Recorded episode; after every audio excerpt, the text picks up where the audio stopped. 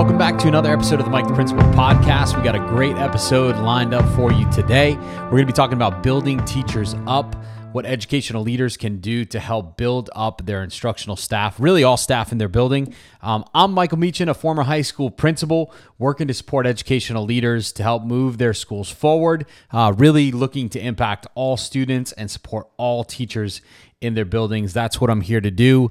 Uh, I'm excited to, to chat a little bit about educational leadership with you on this episode. Uh, don't forget, as always, if you like what you hear, please click the subscribe button uh, and share this content with your favorite educator friends. It is super helpful to get the word out and also just share some of the thoughts uh, that we have that, that will really help move uh, education forward. So, again, uh, be sure to click that subscribe and like button and share it with your favorite educator friends. It would be greatly appreciated.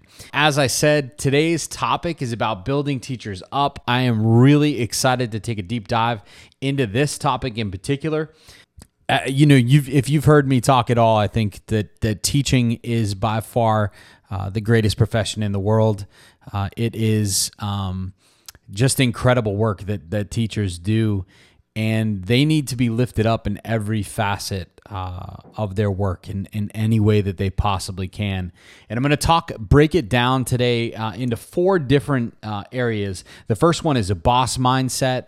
Uh, I'm going to talk a little bit about feedback before evaluation. Uh, breaking down barriers and then also deflecting and supporting. So I'm going to touch on those uh, those areas. And really, this is a really important message for anybody who is currently a principal, uh, currently an assistant principal, uh, maybe in the district level leadership. Even if you're thinking about becoming an educational leader, this episode in particular and how we talk about building teachers up is so important in the work we do as school leaders. And I want you to hear me because I want you to um, understand that I'm coming at this from a lens of, of having done this work, right? I talked about in the show intro, I'm a former high school principal. I have done this work. Schools that I have led have had some of the highest culture survey scores uh, when compared to national norms uh, that you can find. And the reason that those those scores existed was not because of me. It was because of the culture that the school built. And I helped lead that work, but I was just a piece of that puzzle.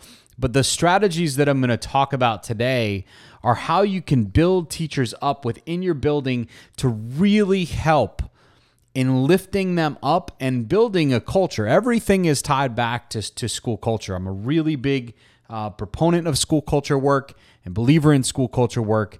And I want you to, to be very clear on that and hear me that this work is so essential to the work that we do as educational leaders. So I'm going to jump right into the first topic. The first topic is about a boss mindset. And so often I work with school leaders or or reflect with school leaders or talk with school leaders um, or have led other school leaders and they have this mentality of that they're the boss. Okay, you're in a leadership role, no question. But if you take a mindset of like, I'm the boss. I actually, I actually worked for a school leader one time that had a hat that said, "I'm the boss." It, that is just what are we doing here, right? Like, leaders are in support of everything that happens in their building. Okay, they're not the boss of everything that happens in their building. If you come at it with that mindset, sure, you might sign off on paperwork and give approval and do all of those things that leaders do. But if you come at it from the mindset of like this power trip mentality where you're the boss, you're going to be in big trouble. Uh, leaders will not um, Leaders will not thrive when you attack it that way. And leaders lead from the front, right? We lead by example. We do the things that we think should be done and we and we we demonstrate those things by example. In classrooms, you should be engaging with students. You should be talking with teachers, both formally and informally, chatting them up in the hallway, checking in with them in the lunchroom all of those things that show that you're here to support. We're not, it's not about being a boss. It is about, and it's not about being in charge of people. You know, at some schools that I had, I had, I had, you know, 180 direct reports. But that's not what it's about. It's about lifting everybody up. It's about leading and supporting Otherwise, you will have no one to lead. All right. That's so essential. So show them that you have their backs. That's so important in the work that we do as school leaders and breaking down, um, you know, this this mentality or what I call a boss mindset. That you, you can't you can't be successful a successful school leader with that mindset. The, the the second thing I want to talk about is feedback before evaluation. Every teacher that is in my schoolhouse is about is about an investment, right? Like every teacher that I've brought into my building, we are investing in them to bring something to the students, to the school, to our culture, to our community. So I look at them as investments. So I, I hate it when I hear school leaders talk about, well, this teacher's awful, or this teacher can't get anything done, or I've asked them a million times, or they write referrals all day long. My question to you as a school leader is what have you done about it? What have you done to support that work? Other than just saying that this is this is what it is xyz right? What have you done specifically and intentionally to support this teacher in their work? Have you thought about that? What have you done about it to help support how are you building up your investments? If I looked at every teacher in my building as an investment, I wanted to pour in as much as I possibly could to them to grow my investments, right? Teachers, human capital that we have in our buildings is no different. We have to look at them as investments and how can we help support? And feedback is the key piece to help people grow. And I mentioned at the, the top of this topic, right? Feedback before evaluation you have to be moving away from evaluative practices that are, are gotchas. That is not what it's about. When I was leading schools, I used my evaluation system the bare minimum. Whatever we needed to make sure we we got done for the year to meet the requirements for my evaluation.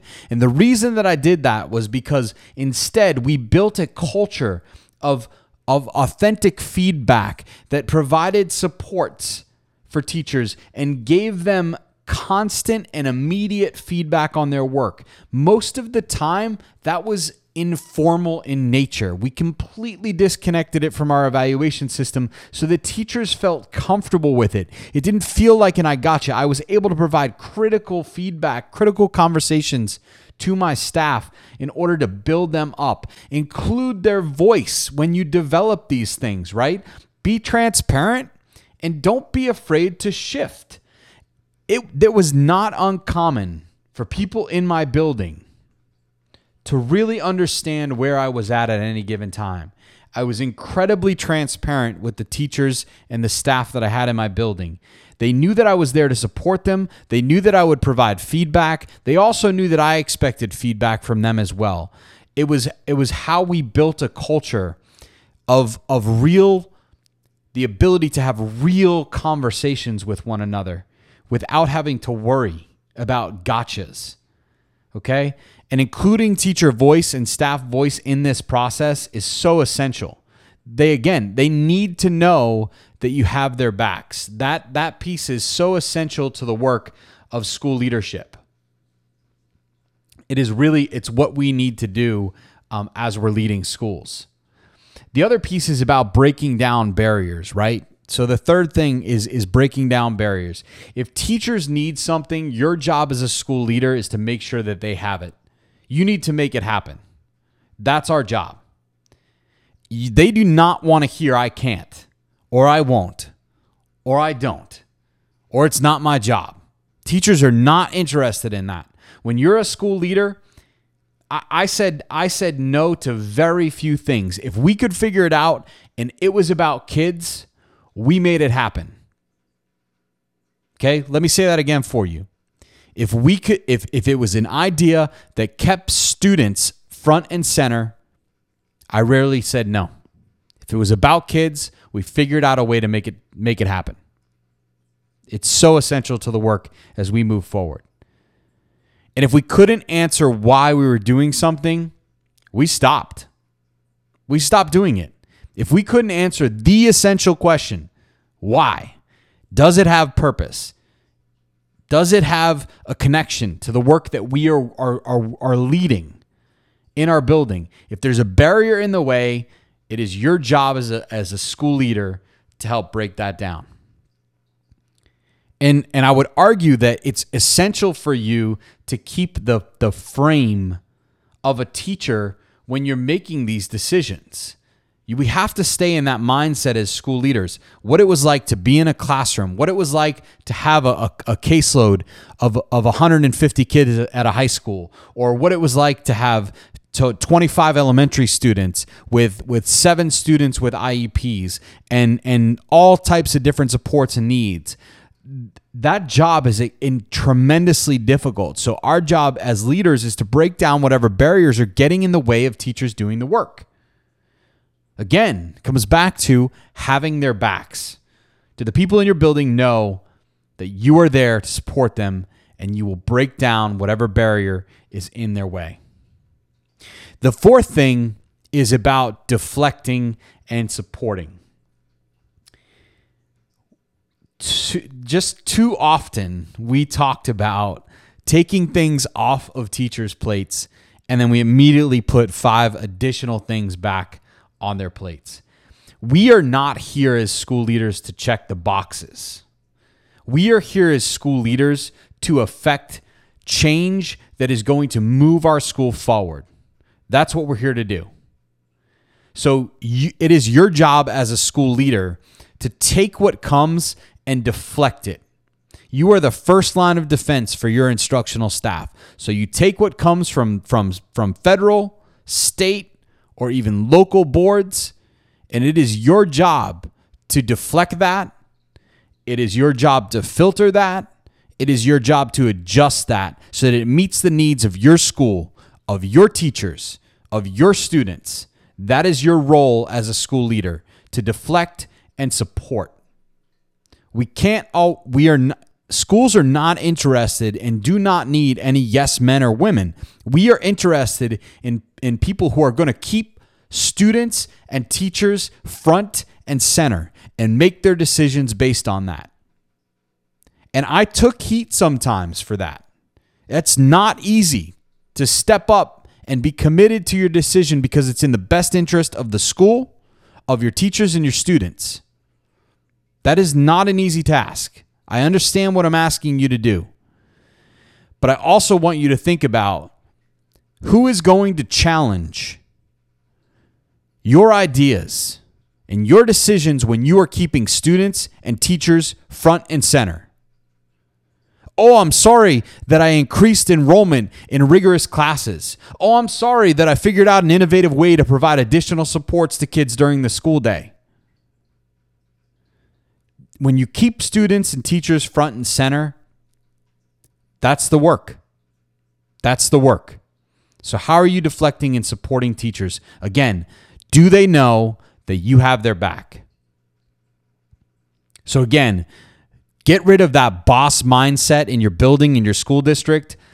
Think about fee- how you can create a system of feedback that is separated and disconnected from evaluation. Teachers do not like that word. They want they are interested in feedback. How can you do that? What are you doing to break down barriers in your buildings? And how are you deflecting and supporting so that you can make sure that teachers have what they need to impact the students that are in your building every single day? So those are four things that I, I just think are really essential to the work of school leaders today. And I just I needed to talk about them. I wanted to share the, those thoughts with you. Uh, they worked for me. Those strategies I talked about today, they worked for me as a school leader. And I know they'll work for you. So Again, um, as always, thanks so much for checking out Mike the Principal podcast. I appreciate you listening and tuning in. Uh, for all those folks who subscribe to our podcast uh, or watch us on YouTube, I really appreciate that as well. Be sure to hit that like, subscribe button on whatever platform you listen uh, to us on, and it is greatly appreciated. And don't forget to share it with your uh, education, favorite educational friends, your teachers, uh, even even PTO parents. It doesn't matter who it is. If, if you're connected to schools, you can absolutely take something away from this podcast. So be, be sure to, to like us, subscribe, and go ahead and share it. Uh, until next time, we'll talk to you later. See ya.